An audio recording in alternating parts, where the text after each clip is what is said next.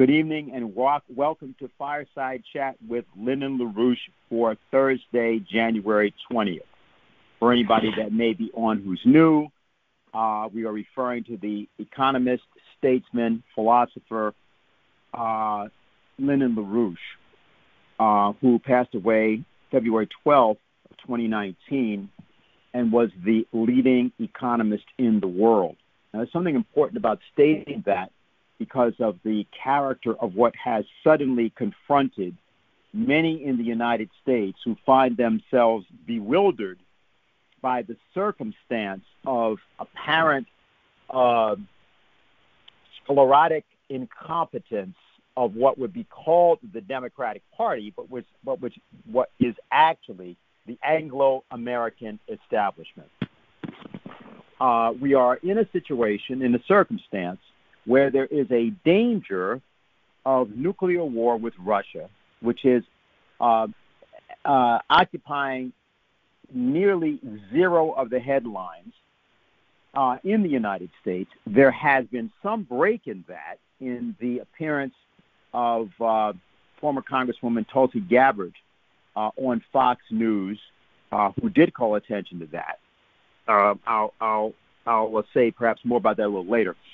Uh, and there's also, of course, the uh, shocking to some, uh, saddening to others, uh, way in which the coronavirus pandemic has been declared to be a lost cause, even as the hapless Joe Biden states that this is still a winnable cause. And that's important that he's stating that because that's opposed to what the policy is that is coming from his British counterparts and specifically those who, in the guise of the uh, Obama administration, uh, people like Ezekiel Emanuel, were forward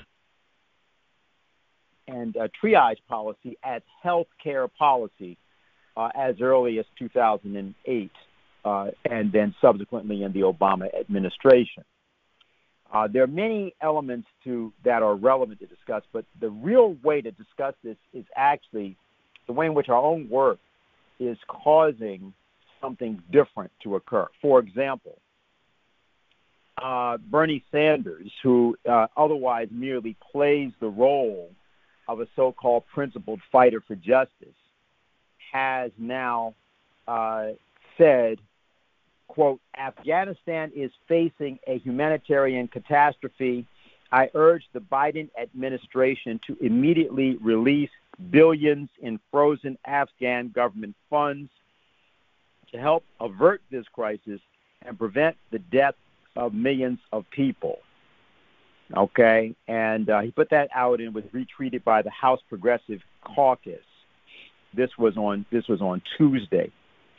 Uh, of course, our conference had occurred on Monday, uh, which was called um, well, it, uh, it was not called Stop the Murder of Afghanistan. It was called Injustice Anywhere is a threat to justice everywhere.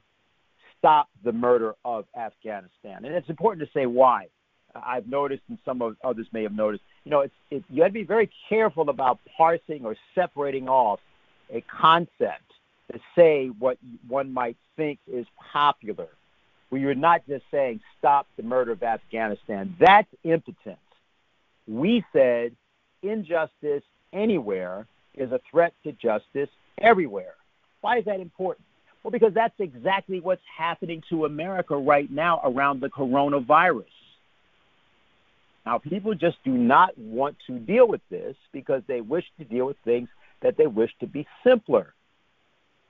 The reason for the coronavirus policy of the United States of the past two years is the depraved indifference of the U.S. population to injustice.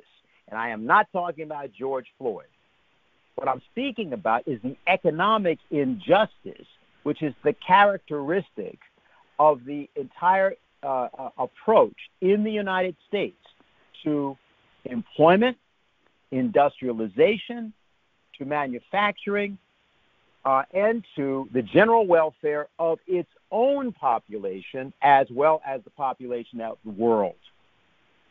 that each of the administrations, uh, from the time of the Bush administrations of 2000 and 2004, the Obama administrations of 2008 and 2012, the Trump administration of 2016, and the Biden administration of 2020, all of those administrations have failed to correct the mistake uh, made uh, in the 1970s of deindustrializing the United States. But the reason for that failure is because is that the uh, intent, the, the, the decision was made to to support the debt, the indebtedness of a bankrupt system, uh, which is uh, uh, uh carrying over two quadrillion dollars of unpayable debt and which is a system controlled out of the city of London with Wall Street as the junior partner. And also, it's important to note the role of the Amsterdam uh, carry trade and that element of the city of London and the Anglo-Dutch system, which is as as important as Lyndon LaRouche pointed out uh, uh, many uh, almost 20 years ago. But but that's what the issue is. We we saw this in 2008 uh, when that system was bailed out and people were kicked out of their houses, about six million people altogether. The process and of, of what we saw around coronavirus is not merely around the issue of the virus. It's that what has been made right now, as of right now today, is a decision that if it comes to a choice between a full healthcare system, globally extended necessarily because you're dealing with a pandemic, or maintaining the bankrupt indebtedness system, then the, the, the debt comes first and people must die. And that is the reason for the change in policy in the United States around coronavirus. It's too expensive to keep you alive. That will not be done. And of course, it's hoped that people will come up with their own home remedies. You know, how turpentine will cure the coronavirus or something, or or pine tar, or, or, or whatever it is. Uh, you know, and these things will be insisted on. Uh, and you'll get do it do it yourself home kits to test yourself. But the reason that that's happening is no different than what we see in Afghanistan, where the United States and NATO spent over $2 trillion, yet lost the war, yet created the circumstance where massive drug production went on, and yet circumstance in danger of dying right now. And to do that, they spent $2 trillion. They didn't do it for victory. They did it to maintain an indebtedness system, an indebtedness structure. It's not even about Afghanistan. Afghanistan is incidental to what was going on. No, it had to do with the great game, as described and uh, and, and delineated by British intelligence, many for, for over a couple hundred years, but in specific as that was expressed by British agent Bernard Lewis, uh, plagiarized by Zbigniew Brzezinski uh, and Samuel Huntington, and implemented over the course of the period of 1979 to 2019 2020 uh, as a way of bleeding the people of the United States for the greater glory of the British Empire. As the agent of this policy, Prince Andrew stated to an American ambassador in Kyrgyzstan back in 2010 when he informed her, to her shock, that she had been integrated into the great game of the British. No matter what she thought, that's what her actual role is or was. And that's what the role of the United States was. So, so where we are tonight, the reason that we're about to perhaps stumble into World War III, or maybe not, uh, but but the, that but that it's that it's that uh, tenuous that we can't tell, is because Lyndon LaRouche and his economics ideas had not been uh, uh, have been rejected actually in the transatlantic section of the globe, though uh, they have been both entertained and adapted, uh, sometimes adopted, but specifically adapted particularly in China, and to some degree in some in, in some other countries. Um, and and so that's what we're actually we're we're, at, we're in a sort of a very interesting time because the failure, the loss of the mantle of heaven of Biden's administration is not his administration. It's the entire uh, Washington uh, quote consensus, which is is now about to, because of the nature of the failure, about to see another perhaps as many as 300,000 deaths in the United States, which will sweep into the middle west of the country and other sections that have not yet, in fact, in, uh, endured the brunt of COVID uh, uh, and the particular variant that so far has been focused on. Course, we have no idea whether there are three, four, five more variants out there because we haven't bothered to build a healthcare system that would tell us that.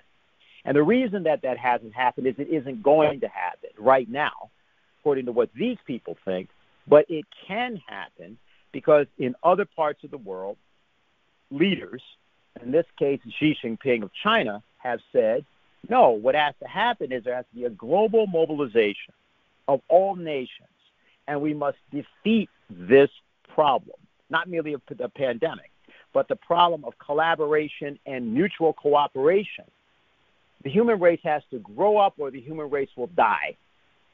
And it's going to have to grow up or die right now, as in right now. Otherwise, what people are going to tell you, and the question is whether or not this is going to be accepted, is that, well, yeah, thousands more will die, but what else can we do? We told people to get vaccinated. That's one way it's expressing itself. Then other people are saying, well, thousands more will die, but what else can we can do? That that's going to be natural immunity, which is just as bestial an idea. Hmm? Well, thousands will die in Afghanistan, but what can we do? We were there for 20 years. We don't, you know, we got out. This depraved indifference, that commitment to injustice, will come back to you. And now it comes back instantaneously. So the entire mindset has to be shifted. And our conception of physical economy is a shift of that mindset. It's a rejection of that and it states that the only form of physical wealth, uh, which which also is allow, allows for a continued expansion of, of human and other population, is that based on human creativity and the idea of the benefit of the other. That the principle of the general welfare is an economic principle. It is not a good idea. It is not altruism. It is an essential component of human survival, and the preamble of the Constitution of the United States uh, is the most advanced expression of that. The fact that people have abandoned it, the fact that people have rejected it, the fact that people no longer know what it says is irrelevant to what it is.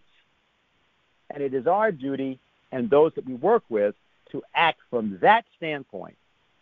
Uh, that that is the way for us to to, to to deal with the problems of things such as what's called the Great Reset, about which we'll hear some tonight, uh, and other problems. But I just wanted to say that so that in introduction to what Marsh is going to lay out, we're thinking about our role, which is significantly shifted, especially with respect our acting as an American expression of a leading anti Malthusian alliance and commitment, which is there in the form of some governments in the world, in the form of factions of people in other parts of the world, and in the form of the of the economics and statecraft of Lyndon LaRouche. So, Marcia, please go ahead. Okay, Dennis, thanks. And what I'll do is start with um, uh, I'll start with this word narrative because you know if someone comes along and says um, here, I'll give you the narrative you need to know. Well, you better watch out, right? It means they're going to give you a pack of lies dressed up in some way. And that doesn't have to anything to do with the neutral word narration or making up a narrative for your child about their pet or something. And so, wouldn't you know, some a really evil network that uh, is associated with the World Economic Forum. This group, otherwise known as the Davos Group, that's been around for more than a generation, uh, headed up by its founder, a man named Klaus Schwab. They put out a book. It was released January 7th. He does one every year in January, pretty much. And the title of it is The Great Narrative. And the secondary title is Sequel to the Great Reset. Now, many on this call or not otherwise know that the Great Reset was a name uh, very much promoted, especially in 2020, uh, and even before, by Prince Charles, this man Klaus Schwab, many other people. They, the book, uh, that book came out in June 2020, several months into the pandemic, and it, it, there was an event, maybe partly virtual, where Prince Charles said, Great, the pandemic, it may be bad, but it's so useful. We can use it to reset the economy. And you know, if he says that, what was meant was reset it in uh, uh, in a way that, and then this has to do with the green transition, so called, that millions of people can die off in order that the control is maintained by the financial side of this control group, City of London, Wall Street, and um, that was the meaning of the Great Reset, and it rightly has gotten uh, uh, a very bad name. So, The Great Narrative, the new book by Klaus Schwab about January 7th, says proudly it's a sequel to Great Reset. And now let me say more about this. Uh, I haven't read the book, but the whole idea of narratives, Dennis has raised this along with the issue of war, in terms of health care fundamentally, whether we live or die, the great narrative is part of this great reset that is deadly. And I wanted to just give some short history to lead up to where we are today on the health care track and the uh, the deadly narratives. We've had a few of them in recent decades that bring us up to the one today that Dennis just described, where there is now being promoted the idea well the, uh, the the coronavirus and its variants are the new normal. But that's for a few minutes from now. Let's go back. Um, i'd like to just start in the mid 1900s because it's good to take uh, 1900s it's good to have a benchmark and world war ii was one of those because if we just take our own nation um, the fact of having the draft, of having otherwise people uh, assigned to do things like work in factories, women did that, or work on farms. A lot was found out about the demographics of our nation. We had a, a big percentage in some of our 3,000 counties of young men who were malnourished. They had rickets, they had worms, we also knew they may not be draftees, uh, that we had in certain areas women who who uh, had uh, trouble with uh, they lost babies. They had a high natal uh, mortality rate. We had people with cleft palates. We had there was a whole inventory in a way after right during and after the war, and there was a good reset the good reset after the World War II is okay, we have all this, let's improve it. The war is over, and a number of things were taken, um, steps were taken to improve it. There was there and there were school lunches were set up. There were um, there was a mobilization on tuberculosis to get rid of it. Later on came the mobilization against polio the idea was in this reset about health is go after infectious diseases, go after chronic diseases, go after malnutrition related diseases, go after the whole thing. That was the uh, narrative that we're going to defeat disease, not live with, not new normal, not nothing.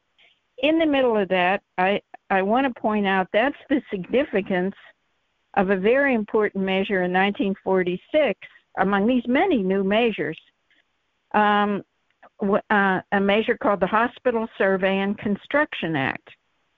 And uh, it did have bipartisan support. A senator from the South, Lister, and a senator from the North, Hill, uh, Republican, Democrat, and Republican. So it's often called Lister. Or no, I said Lister.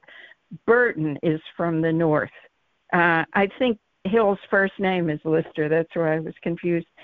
So anyway, this is only nine pages. This act and the other acts on school lunches, everything. They weren't that long because the principle was clear enough. You didn't have to go into de- horrendous detail.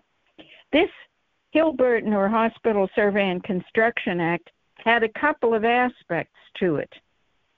In its name, you know it's concerned with hospitals. So it looked at all 3,000 counties and and this concerned itself with medical treatment, not with nutrition, not but actually if you broke your leg or something else, where could you get treated?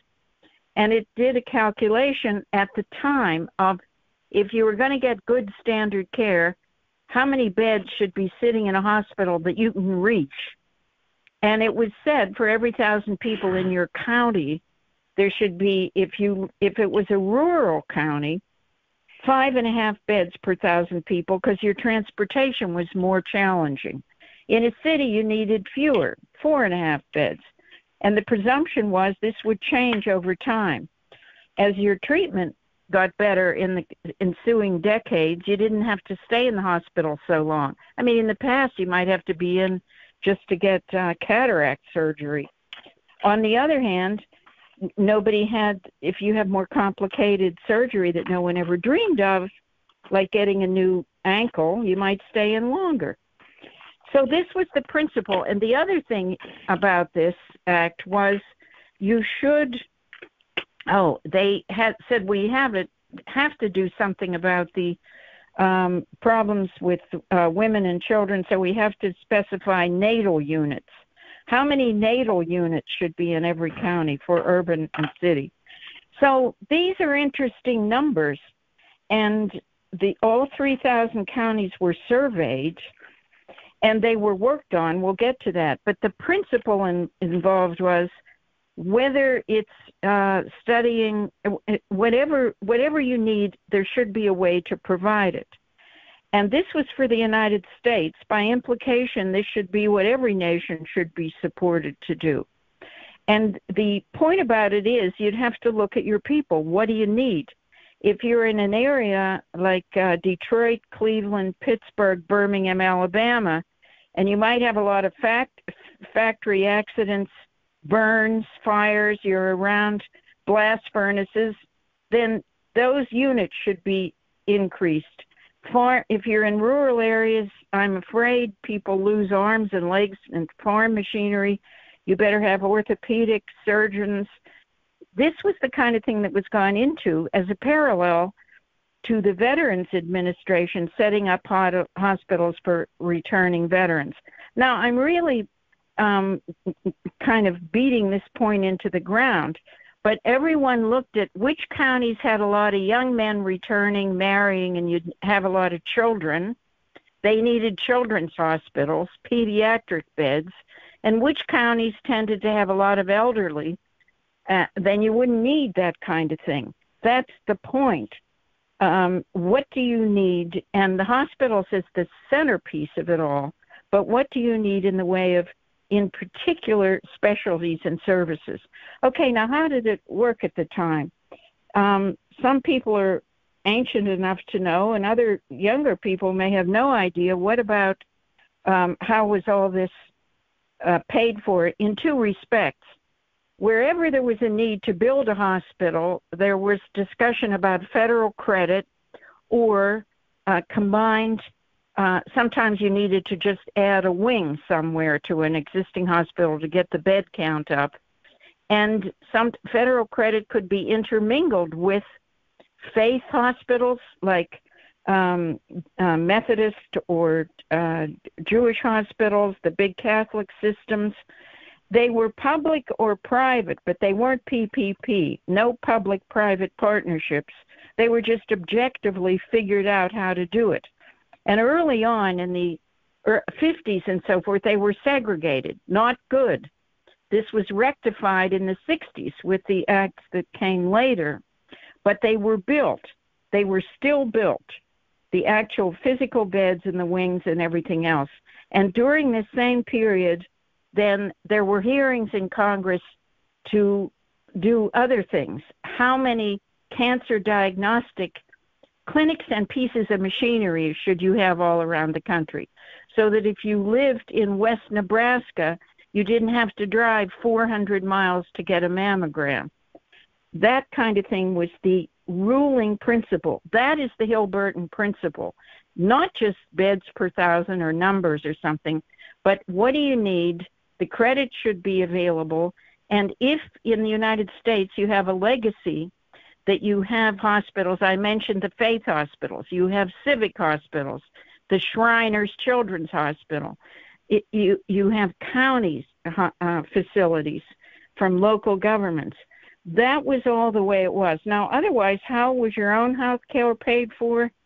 If, if you were young or old, well, mostly you had nonprofit and a nonprofit insurance company at the time called Blue Cross Blue Shield, and you had a for-profit one. I think it was Hartford. I can't remember now.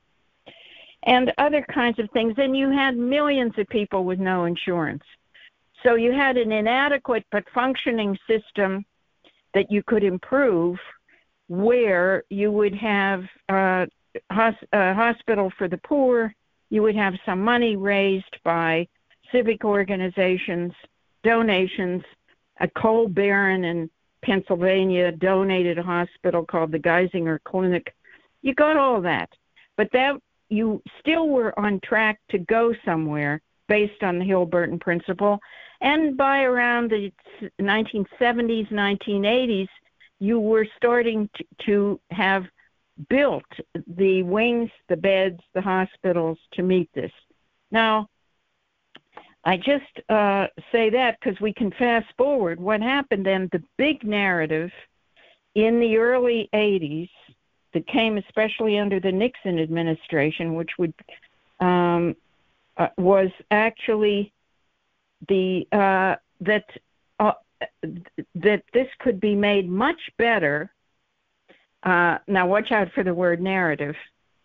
If the so much money that was going into these different kinds of things was better uh, spent, because people, it appeals to the fact everyone's worried about money, aren't they, all the time.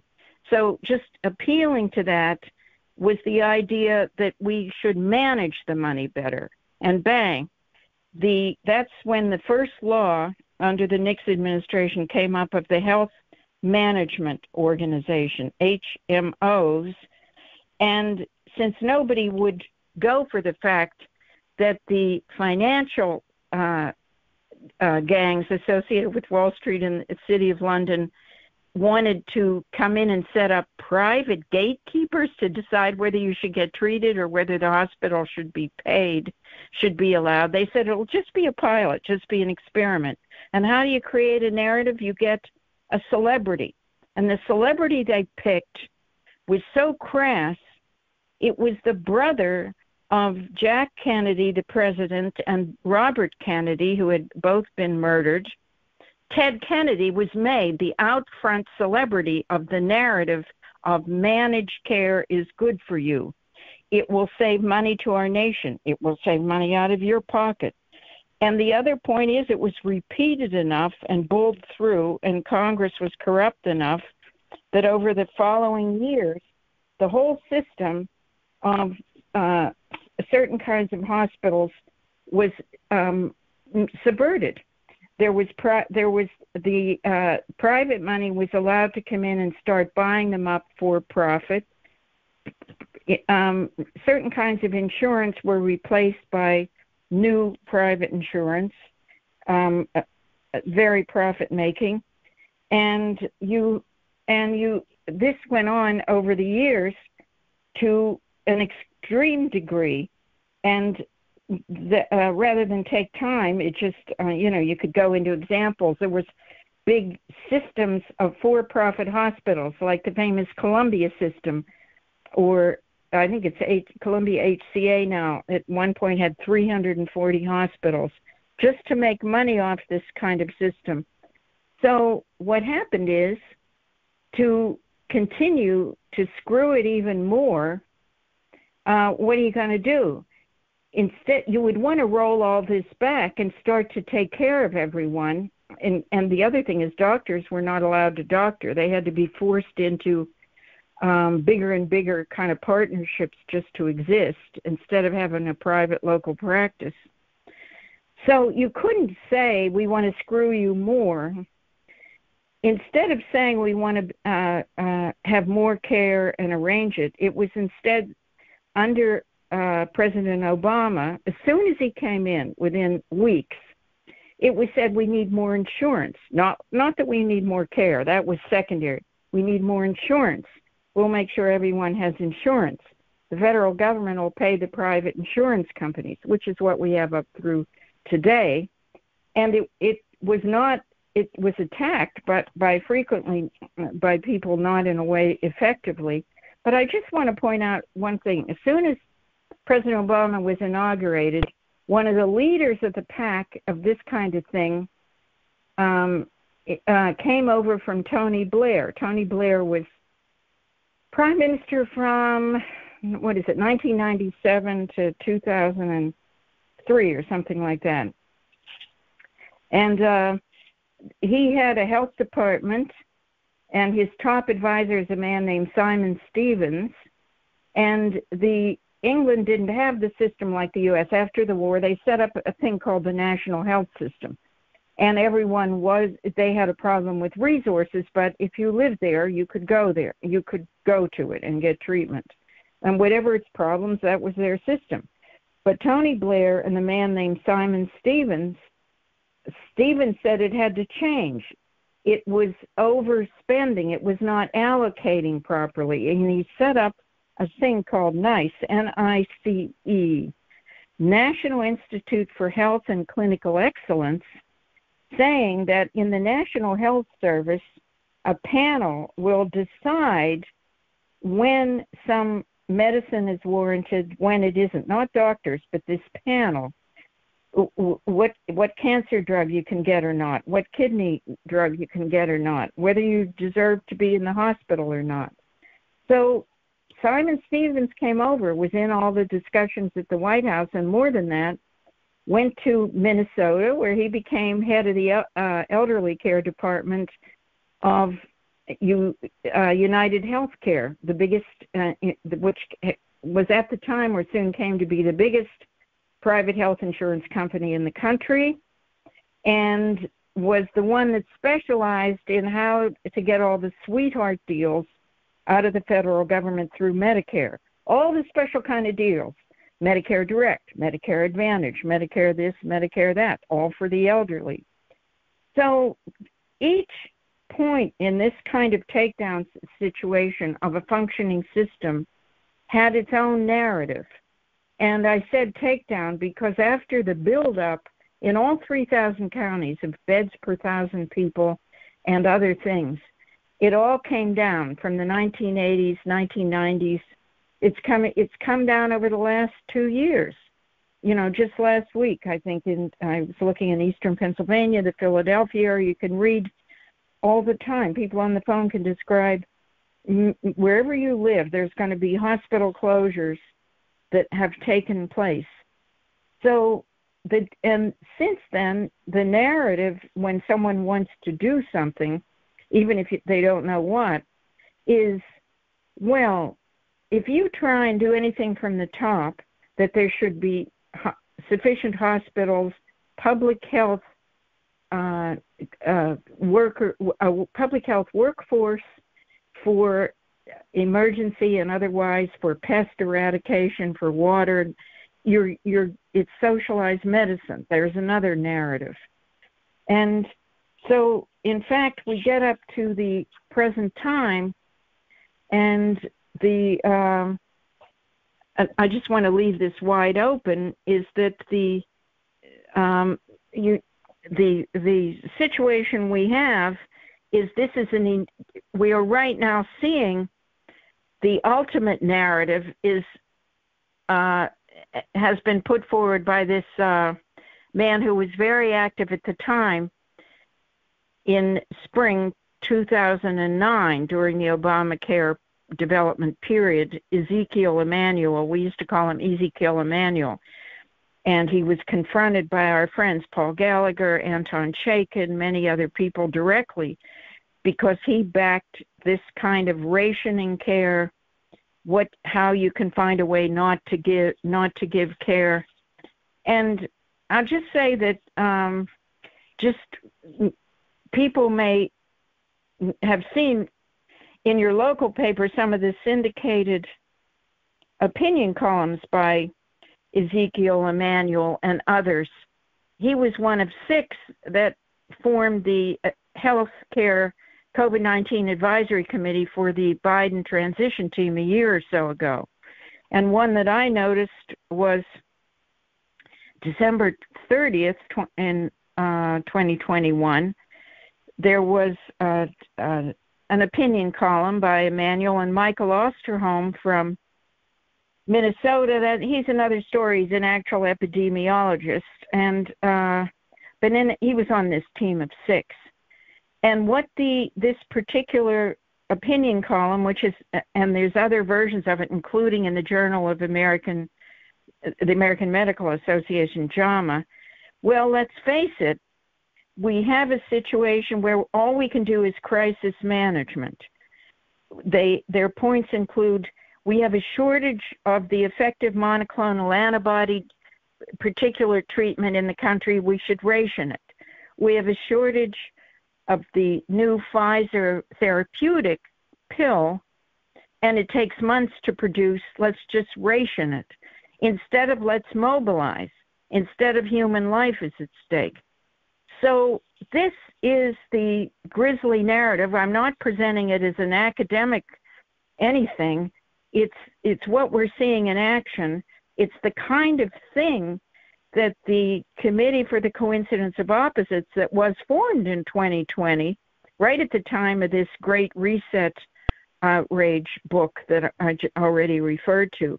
The Committee for Coincidence of Opposites absolutely is foursquare against not just these individual things, but the whole principle um, that's involved. Life is sacred. We fight for life. We have a situation that is in crisis, but the way to do it is to mobilize to meet it in all respects, and that means it calls the question on hard facilities like infrastructure and everything else, on staff, I'll, just say one more thing about this Ezekiel Emanuel's viewpoint.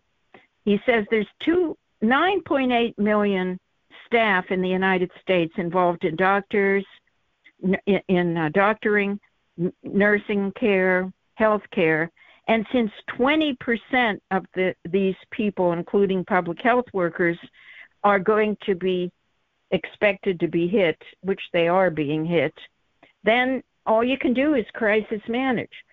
Instead of the idea of you know it's it, of of actually recruiting a health corps mobilizing for vaccinations all around the world and and maximum here in the US we're just up against um, a narrative that uh, I think I've said enough has to be defeated and that's what our job is. Okay Dennis